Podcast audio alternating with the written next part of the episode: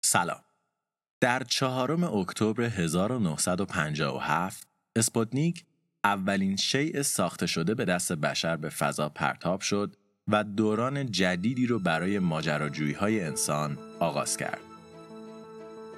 دورانی پر از کلکل های فضایی، پرتاب های دقیق و محاسبه شده، راز و رازداری، موشک های عجیب و غریب و در نهایت راه رفتن یک انسان بر روی سطح ماه. اما این داستان درباره اون ماجراها نیست. هنوز چند هفته مونده تا به اونا برسیم. این داستان درباره دو فیزیکدان کنجکاو هستش که در زمان پرواز اسپوتنیک نه در شوروی بودن نه حتی در ناسای تأسیس نشده. این دو فیزیکدان کنجکاو قهوه به دست در کافی شاپ دانشگاه جان هاپکینز مشغول گپ زدن با همدیگه بودن. سه روز بعد از پرتاب اسپوتنیک یک و در حالی که این ماهواره در حال دور زدن به سطح زمین بود، ویلیام گویر و جورج ویفنباک در کافی شاپ آزمایشگاه فیزیک کاربردی این دانشگاه نشسته بودند و در حالی که قهوه های خودشون رو میخوردن درباره امواج این ماهواره بحث و گفتگو می‌کردن. برنامه فضایی شوروی درست در زمان جنگ سرد شروع شده بود. زمانی که آمریکا و شوروی دو قدرت بازمانده از جنگ جهانی دوم کلکلی زیر لایه رو با همدیگه شروع کرده بودند و از همه تکنیک های موجود برای حالگیری از رقیب خودشون استفاده می‌کردن. به خاطر همین زمانی که شوروی برنامه خودش برای اسپوتنیک رو اعلام کرد خیلی ها باور داشتن که کل این حرفا خالی بندیه و شوروی ارزه فرستادن یک شی به فضا رو نداره. اونا فکر می‌کردن که شوروی این چرت و رو گفته تا آمریکا رو در وسط جنگ سرد بترسونه و با جنگ روانی به قدرت خودش اضافه کنه. شوروی هم برای اینکه توانایی خودش و ماهوارش رو ثابت کنه و پروپاگاندای حاکم رو بیش از پیش قوی تر کنه کاری کرده بود که اسپوتنیک به شکل بیپایان یه موج مایکروویو بین یک تا 20 مگاهرتزی از خودش ساطع کنه تا هر کی خواست بتونه با دریافت اون از فضا به توانایی روسها ایمان بیاره. گویر و ویفنباک از همکارانشون در دانشگاه و جاهای دیگه پرس و جو کردند و در کمال تعجب دیدن که هیچکی حتی سعی نکرده بود که صحت این امواج مایکروویو رو چک کنه. و این در حالی بود که این امواج میبایست تنها با یک دریافت کننده مایکروویو قابل شناسایی میبودن. در اون زمان آقای ویفنباک در حال گذروندن دوره دکترای خودش در زمینه طیف بینی مایکروویو بود و به همین خاطر یه دونه از همین دریافت کننده های 20 مگاهرتزی در کمد دفترش بلا استفاده مونده بود. ویفنباک به همراه گویر سریعا به دفتر رفتن و بعد از چند ساعت ور رفتن با دریافت کننده و شنیدن یه سری موجهای بی ربط و حتی خیلی خیلی خصوصی بالاخره تونستن امواج اسپوتنیک رو رصد و شناسایی کنن. صدایی که تقریبا اینجوری بود.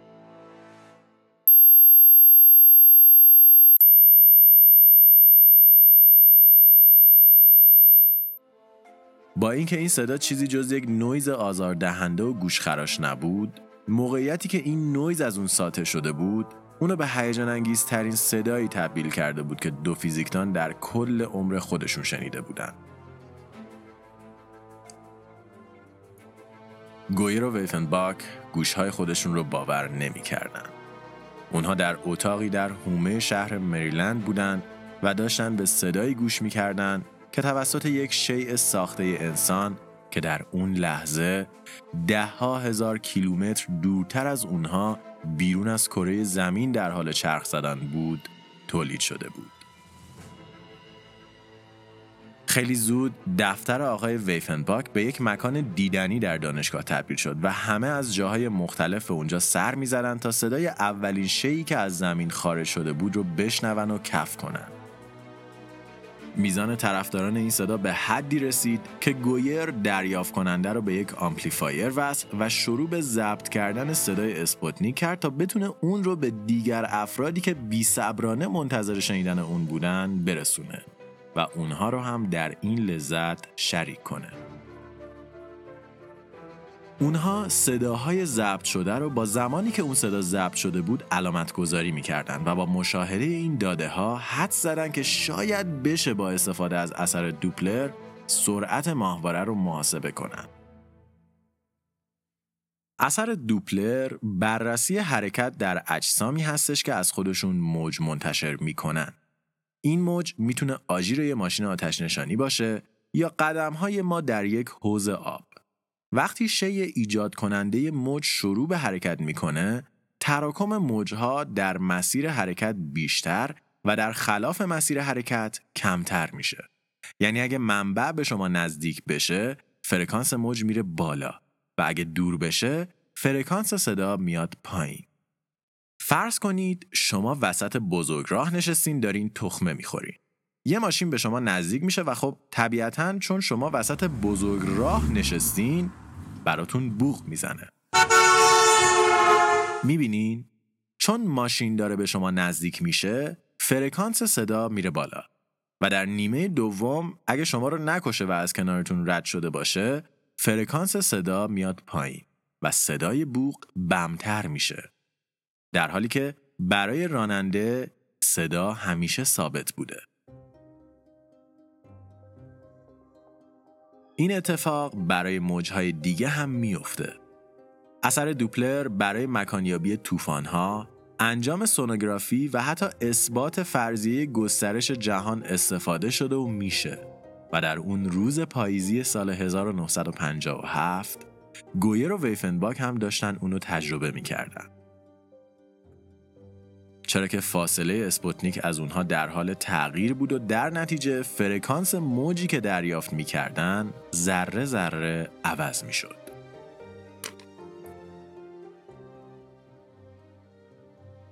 اسپوتنیک فرکانس ثابتی رو تولید می‌کرد و دریافت کننده امواج جاش ثابت بود. پس تغییر اندکی که در طول موج ایجاد می‌شد بهترین روش برای محاسبه سرعت این ماهواره بود و این محاسبه سرعت در نهایت به محاسبه کل مسیر حرکتی این ماهواره ختم شد. دو دانشمند ما در کمتر از یک روز از شنیدن نویزی بیمعنا و تنها با داشتن یک موج مایکروویو به دنبال کردن ماهواره‌ای در فضا رسیده بودند. چند روز بعد دانشمندان دیگه هم به کمک این دو نفر اومدن و کمی بعد دانشگاه هم بودجه ای رو به این پروژه اختصاص داد و اجازه استفاده از تجهیزات آزمایشگاه رو برای این پروژه صادر کرد. و تنها پس از چند ماه اونها دقیق ترین گزارش ممکن از مسیر حرکت اسپوتنیک رو در اختیار داشتن. همه اینها تنها با یک موج مایکروویو ساده.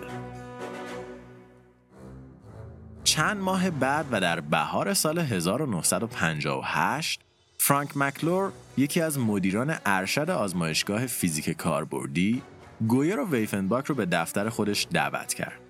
اون یک سوال و یک پیشنهاد برای اونها داشت. اگر دو دانشمند موفق شده بودند تا با استفاده از یک دریافت کننده و اثر دوپلر موقعیت یک ماهواره در فضا رو پیدا کنند آیا برای اونها امکان پذیر بود که با داشتن موقعیت یک ماهواره و همون قوانین این بار موقعیت دریافت کننده رو هم حساب کنن؟ به عبارت ساده تر اگه ما روی زمین می‌تونیم موقعیت یک ماهواره نامعلوم رو حساب کنیم آیا با کمک یک ماهواره معلوم میشه موقعیت یک شی روی زمین رو به دست بیاریم؟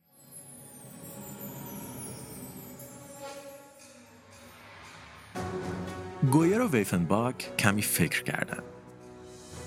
در ذهن اونها و با منطقی که داشتن این کار غیر ممکن نبود. خیلی سخت بود ولی غیر ممکن نبود.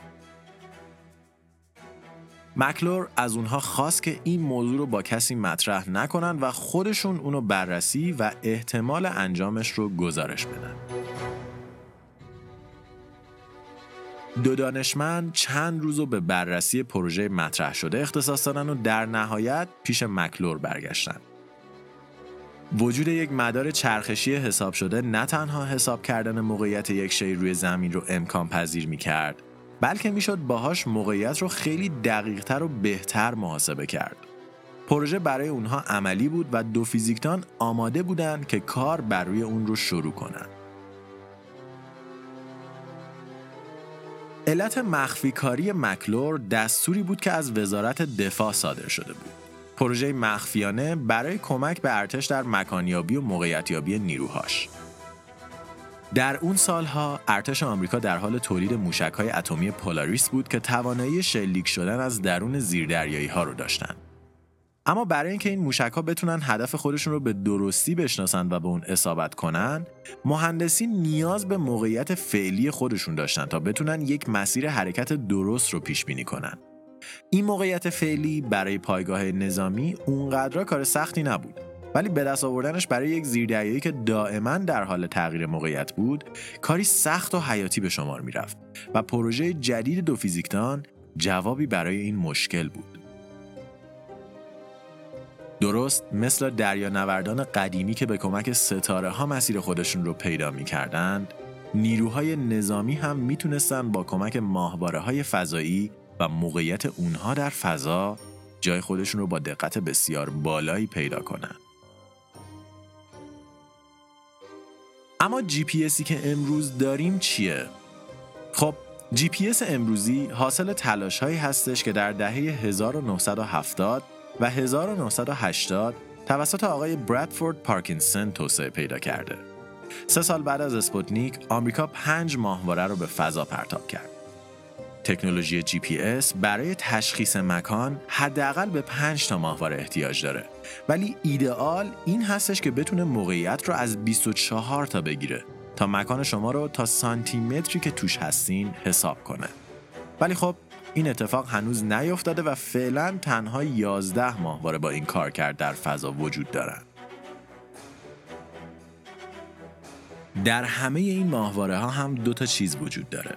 چیز اول یک مسیریاب فضاییه که مسیر دقیق و حساب شده برای حرکت و شناسایی مکان ماهواره در فضا رو مشخص می‌کنه.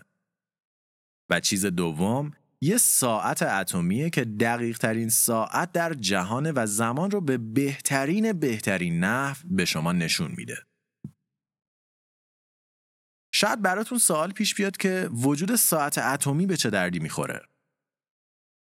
خب ماهواره ها اجسام در حال حرکت هستند پس در هر لحظه مکانشون عوض میشه. یک گیرنده برای اینکه بتونه جای خودش رو حساب کنه باید جای ماهواره ها رو دقیق بدونه. و برای این کار باید بدونه هر زمان هر ماهواره کجا بوده و برای این کار باز باید دقیق ترین زمان لازم رو داشته باشه. اونقدر دقیق که حتی یک هزارم ثانیه هم فرق نکنه. چون همون یک هزارم ثانیه می‌تونه همه چیز رو عوض کنه. اما مشکل اینجاست که اگه ساعت گوشی رو خودمون بخوایم تنظیم کنیم مثل اون قدیما که از روی ساعت دیگه زمان رو می‌دیدیم و وارد می‌کردیم قطعا یکی دو دقیقه on و off میشه. و اگه با تمام دقت ممکن همین کار رو انجام بدیم بازم ممکنه دو سه صدم ثانیه on و off بشه. اگر هم بخوایم توی هر گوشی ساعت اتمی بذاریم قیمتش از چند میلیون به چند صد میلیون تغییر می‌کنه. پس بهترین راه اینه که ساعت اتمی رو توی ماهواره بذاریم و بعد هم ساعت دقیق و هم location دقیق رو به روی گوشی بفرستیم. پس این ساعت دقیقی که روی گوشیتون دارین در اصل داره از ماهواره میاد که کیلومترها دورتر بالای سرتونه و هدف اصلیش هم جزئیات زمان بیدار کردنتون نیست بلکه اینه که جای شما رو بتونه با بیشترین دقت ممکن حساب کنه گوشی شما با این اطلاعات فاصله خودش رو از اون ماهواره حساب می‌کنه و بعد با افزایش تعداد ماهواره ها و بررسی نقطه تقاطع این فاصله ها مکان قطعی که شما توش قرار گرفتین رو به دست میاره. و خب هرچی تعداد این ماهواره ها بیشتر باشه هم دقت ساعتتون بیشتر میشه هم با تطبیق لوکیشن شما با 11 تا شیء در حال حرکت با مدار حرکتی دقیق مکانی که توش قرار گرفتین دقیق تر محاسبه میشه. این تکنولوژی تا سالها محدود به استفاده نظامی بود اما همه اینها در سال 1983 تغییر کرد.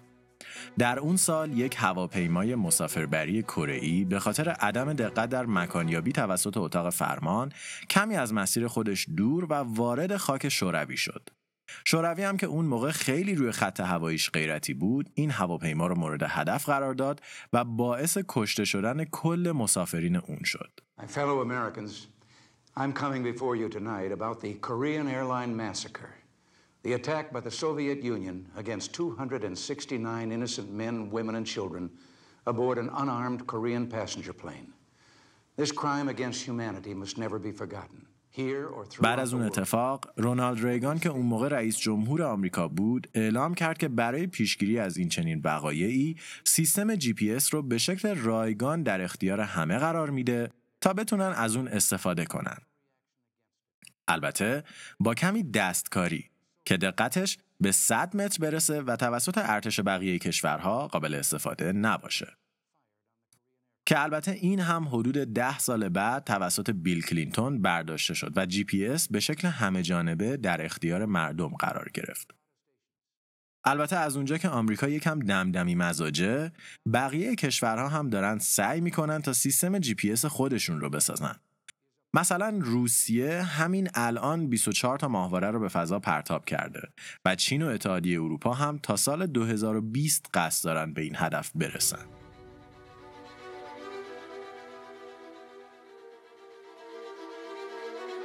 امروزه جی پی اس در همه ابعاد زندگی ما مشاهده میشه.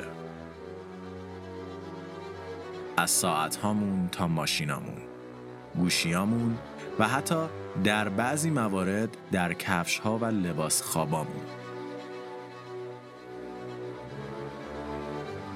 جی پی اس حاصل خرد جمعی بود. حاصل ذهن گویر و ویفنباک که تونستن با یک موج مایکروویو جای ماهواره ای رو پیدا کنن. حاصل توانایی مکلور برای گسترش این ایده و معکوس کردنش و حاصل کارهای آقای پارکینسون و هزاران نفر دیگه در ناسا که با استفاده از همه چی از فیزیک نیوتونی گرفته تا نسبیت خاص آینستاین تونستن سیستمی رو بسازن که شبانه روزی بدون هیچ هزینه ای جای ما رو در هر جا از این کره خاکی که باشیم محاسبه کنه و زندگی ما بدون اون تقریبا غیر ممکنه.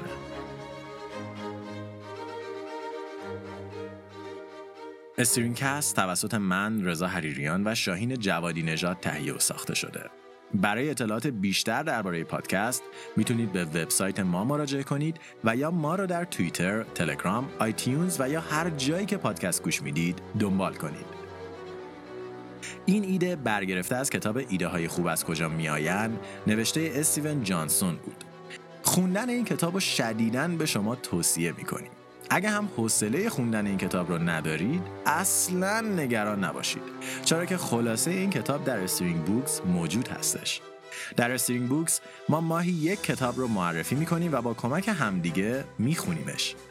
خلاصه های کتاب به شکل هفتگی در دو قالب متنی و صوتی در اکانت های استرینگ بوکس منتشر میشه و شما خیلی راحت و با کمتر از پنج دقیقه در روز می‌تونید امسال دوازده کتاب خیلی خوب رو با ما مطالعه کنید.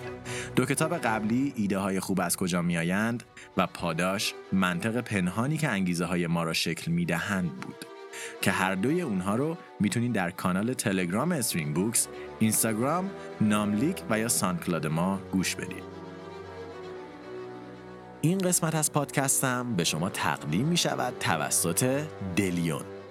دلیون یک سرویس سفارش اینترنتی صبحانه و میان وعده از طریق اپلیکیشن های موبایل و وبسایت هستش. این سرویس کلی انتخاب متنوع برای صبحونه های خوشمزه داره که می‌تونین از بینشون انتخاب کنین. حتی اگه شما از اونایی هستین که صبحونه دوست نداره هم توصیه می‌کنیم یه سر به سایتشون بزنید. مطمئنیم نظرتون عوض میشه. اگر هم خواستین سفارش بدین می‌تونین از کد تخفیف استرینگ کست استفاده کنید و 20 درصد تخفیف بگیرید. تنها کافیه به سایت دلیون آی آر برین خوراکی مورد نظرتون رو انتخاب کنید و در انتها کد استرینگ کست رو بزنید همچنین این هفته ما یه پیشنهاد خوبم براتون داریم و اون هم کانال کرونوسه کرونوس یک کانال روی یوتیوب و آپاراته که در هر قسمت یک نظریه علمی رو به صورت خیلی ساده، مختصر و موثق توضیح میده. این کانال رو یک تیم مروج علم راه انداختن و توش در مورد زمین های مورد علاقهشون ویدیو می‌سازن. توصیه می‌کنیم یه سر بهشون بزنید. کافیه توی یوتیوب سرچ کنید کرونوس فارسی. اگه شما هم می‌خواین به جمع حامیان استرینگ کست بپیوندید در توییتر یا اینستاگرام بهمون مسج بدید یا برامون یک ایمیل بفرستید. و اگر هم می‌خواین در ساخت پادکست به ما کمک کنید به سایت ما برید و فرم همکاری رو پر کنید. ما از هر مدل کمک در هر شکل و شمایلی استقبال می‌کنیم. و به جز این اگه درباره این قسمت پادکست نظری دارین ما خیلی خیلی خوشحال میشیم بشنویم و بخونیمش. همین الان توی توییتر برامون بفرستینش. من رضا به همراه شاهین دو هفته خوبی رو براتون آرزو می‌کنم و تا قسمت بعد مراقب خودتون باشین.